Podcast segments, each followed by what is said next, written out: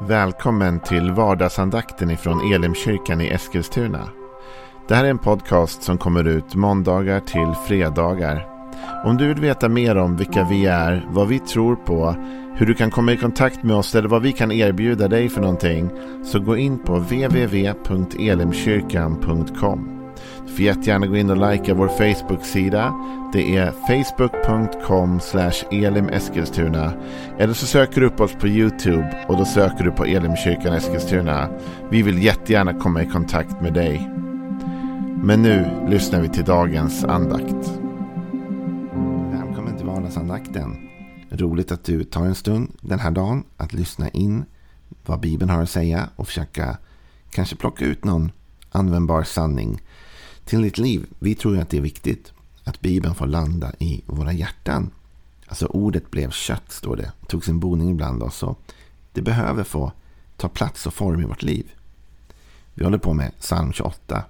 Och de här psaltarpsalmerna är ju så bra just på grund av det. Att de beskriver ofta livet. Alltså David skriver psalmer utifrån sin livssituation. Vad han går igenom, vad han upplever. Och de är väldigt nära hans liv. Och då blir de också nära våra liv på något sätt. För den mänskliga erfarenheten är ganska lik. Även om såklart tider har gått och det här är länge sedan. Men människor har fortfarande samma känsla man brottas med. Även om miljö och tid och annat har förändrats. Psalm 28 är rubriken i, i folkbibeln är en bön om beskydd. Men jag tycker att det är mer en bön om nåd. Och kanske beskydd i sådana fall i meningen att Gud ska visa nåd mot den. När man har kommit ner till vers 3 så säger David så här. Släpa inte bort mig med gudlösa och förbrytare, med de som talar vänligt med sin nästa men har ondska i sitt hjärta. Man kan fundera på varför David säger så här. Man kan undra, David, varför, varför liksom är du orolig att bli bortsläpad med gudlösa och förbrytare? Du är ju rättfärdig, du, du tillhör Guds folk. Vad var det som gjorde att han var orolig att Gud skulle ta med honom där? Ja, jag satt och funderade på det. Jag tänkte att det kanske finns två skäl till den oron. Det ena skulle vara liksom bara allmänt eh, via association på något sätt. Va? Alltså att Israels folk har blivit så gud, har gudlöst. Att Israels folk har brutit så mycket mot Guds bud så att Gud tar med sig allihop. Liksom. Det är ungefär den konflikten som uppstår när, när Lot bor i Sodom i Gamla Testamentet. Och han var rättfärdig men, men staden var ju helt orättfärdig. Och Gud bestämmer sig för att förstöra staden. Och Abraham då förhandlar med Gud och säger du kan inte låta Lot och de rättfärdiga gå under tillsammans med de orättfärdiga. Eh, alltså bara för att du dömer staden så måste du ändå rädda de rättfärdiga. Du kan inte göra så här Gud. Och det, om du känner till berättelsen vet att Gud sänder änglar och räddar Lot ut ur, ut ur Sodom. Är det det han menar? Släpa inte bort mig med gudlösa förbrytare så att han lever i en sån tid där, han, där folket, där Israel är så gudsfrånvänt att han är rädd att Gud ska ta hand om allt det där och att han ska åka med på kuppen. Det kunde ju vara ett alternativ. Vet du, jag tror inte att det är det. Och det tror jag inte därför att om man läser versen innan, vers 2, så sa ju David Hör min bön om nåd när jag ropar till dig, när jag lyfter mina händer mot det allra heligaste i din helgedom. Släpa inte bort mig med gudlösa förbrytare.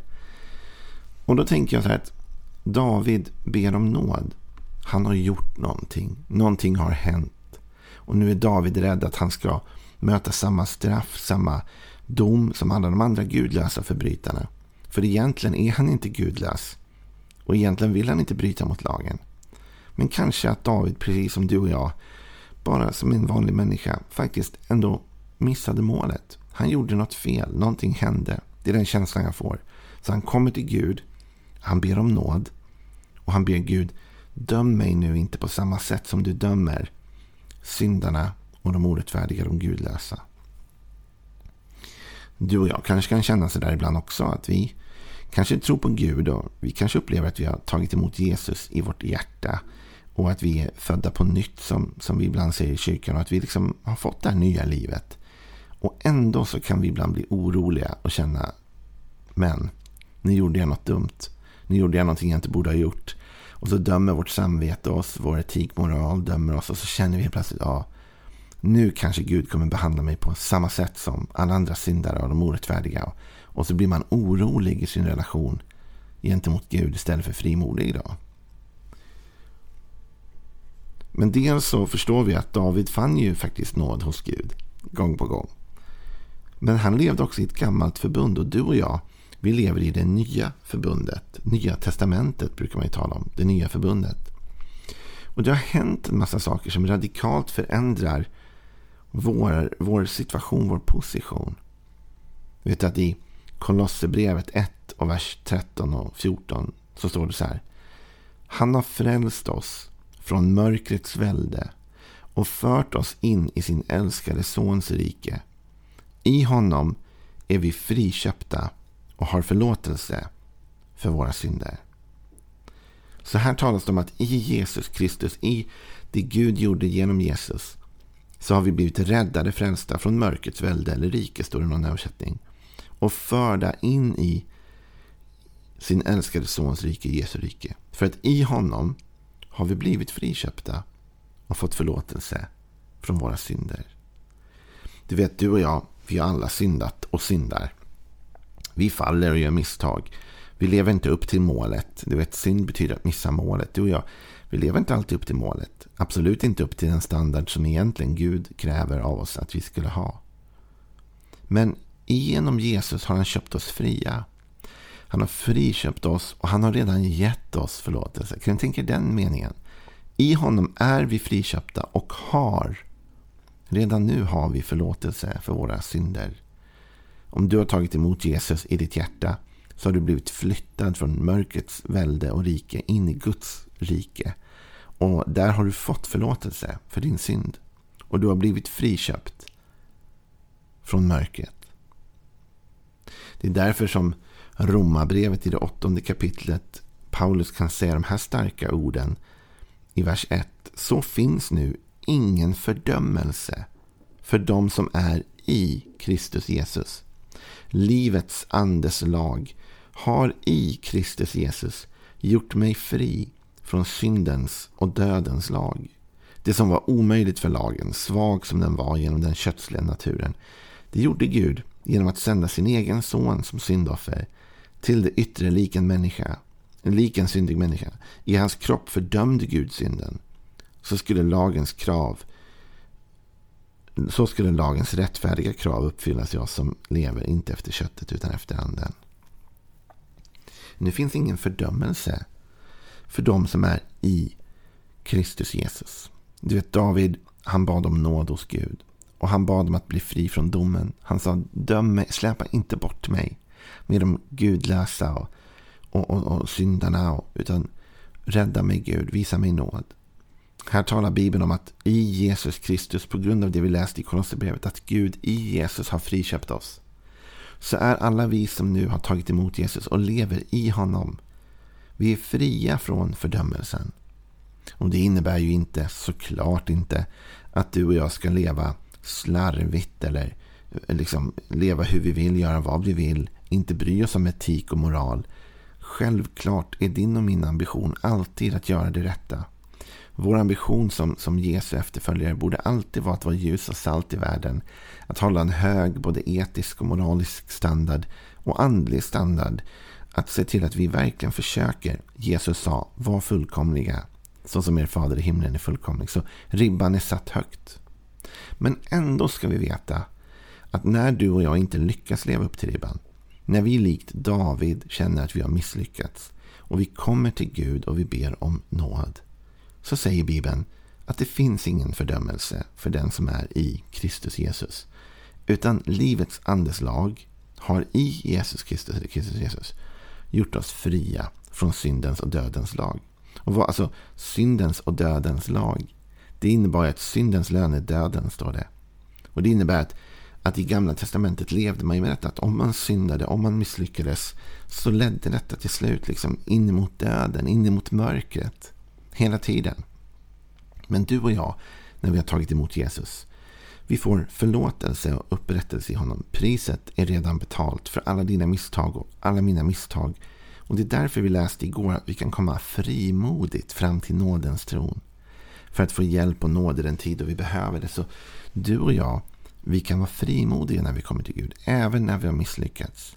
Vi behöver inte känna den här oron som David kände av att bli bortsläpade med, de, med orättfärdiga och syndare, gudlösa människor.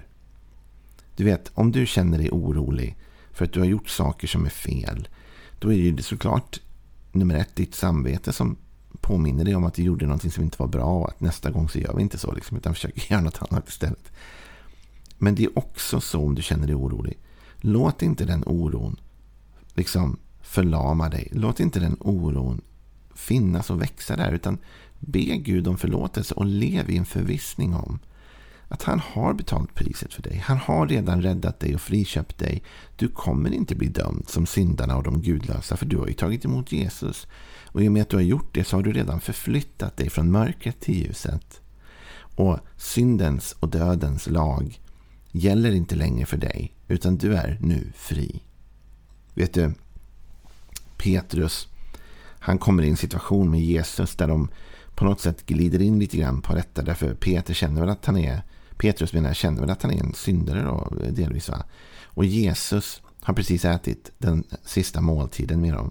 Och så tar Jesus på sig en, en handduk runt höften sådär och så går han ner på knä och så börjar han tvätta deras fötter. Han börjar liksom betjäna sina lärjungar på det sättet. Och, och det, de flesta säger ingenting, de tar väl tacksamt emot det. Men Petrus reagerar. Inte ska du tvätta mina fötter.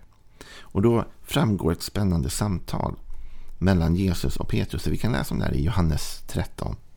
Och vers, vi kan hoppa in från vers 6. När han kom till Simon Petrus sa denne till honom, Herre, ska du tvätta mina fötter? Jesus svarade, vad jag gör förstår du inte nu, men längre fram kommer du att förstå det. Petrus sa, aldrig någonsin ska du tvätta mina fötter. Jesus svarade, men om jag inte får tvätta dig har du ingen del i mig. Simon Petrus sa, Herre, inte bara mina fötter utan också händerna och huvudet. Jesus svarade, den som har badat behöver sedan bara tvätta fötterna. Han är helt och hållet ren. Och ni är rena, fast inte alla. Han visste vem som skulle förråda honom och därför sa han att inte alla var rena. Vet du, Jesus talar om att, att Petrus, den som har badat, behöver bara sen tvätta fötterna. Vet du vad? När du och jag tar emot Jesus och vi låter döpa oss och vi blir en nyskapelse i honom. Då är vi sen rena. va? Jesus säger, den som har badat behöver bara tvätta fötterna. Han är helt och hållet ren. Och Jesus talar ju såklart inte om att tvätta vanliga fötter. Men han menar, du är då tillhör Gud. Sen däremot om du smutsar ner dina fötter, om du gör misstag, ja då tvättar vi den delen. Men det innebär inte att du har blivit oren eller smutsig. Gamla testamentet så var det ju så. Du gjorde ett misstag och då vart du oren. Men nu när du har tagit emot Jesus, även om du gör ett misstag, även om du sjabblar till det, även om du gör något du inte borde ha gjort. Ja, då blir du kanske smutsig så att säga om fötterna. Men då säger Jesus, du, du har inte blivit oren för det. Men tvätta dina fötter. Be om förlåtelse. Försök att inte göra det där misstaget igen. Lev ett bättre liv. Höj din standard. Det är klart att Jesus vill att vi hela tiden ska sträva efter den fullkomlighet som Fadern har. Det är det Jesus säger. Men vet du vad? Om du och jag har tagit emot Jesus, då är vi förlåtna för vår synd. Vi är inte orättfärdiga syndare. Vi är faktiskt förlåtna. Vi är heliggjorda. Vi är rättfärdiggjorda. Inte i vår egen kraft eller vår egen förmåga, för det klarade vi aldrig. Utan genom Jesu blod som han har låtit rinna för dig. Så du och jag, vi har redan blivit renade genom Jesus. Så låt inte synden, även om du syndar, även om du gör misstag idag, låt inte synden tynga ditt liv så att du tappar din frimodighet inför Gud. För vet du vad? Det finns ingen fördömelse för den som är i Kristus Jesus. Om du och jag syndar, om du och jag gör något dumt idag, ja, då kommer vårt samvete och, vår, och den heliga ande att påvisa det för oss. Och då får du och jag en chans att säga förlåt Gud. Förlåt, det blev fel, jag ångrar mig. Och sen går vi vidare. Och så vet vi att vi kommer inte bli dömda som syndarna eller de orättfärdiga eller de gudlösa. Därför du och jag är inte syndare. Vi är inte gudlösa. Vi är inte orättfärdiga. Vi är förflyttade från mörkrets rike in i Guds underbara rike, eller hur? Och vi har förlåtelse, upprättelse genom Jesus Kristus och hans blod har redan tvättat oss rena. Så du och jag, om vi smutsar ner våra fötter idag, då tvättar vi dem och så går vi vidare, eller hur? Tillåt inte djävulen att lägga den skulden på dig så att du blir nedstämd, tyngd, inte orkar leva, kämpa vidare med tron och ger upp. För ofta blir det så att när vi gör de här misstagen då ger vi sen upp. Känner vi att jag kommer aldrig bli fullkomlig, jag kommer aldrig bli som Jesus. Hörru du, tvätta fötterna och kör igen. För det finns ingen fördömelse för den som är i Kristus Jesus. Utan livets andes lag har i Kristus Jesus gjort oss fria från syndens och dödens lag. Ha en välsignad dag. Imorgon fortsätter vi med mer tankar om vad David säger i sin bön i psalm 28 när han ber om nåd. Hej då.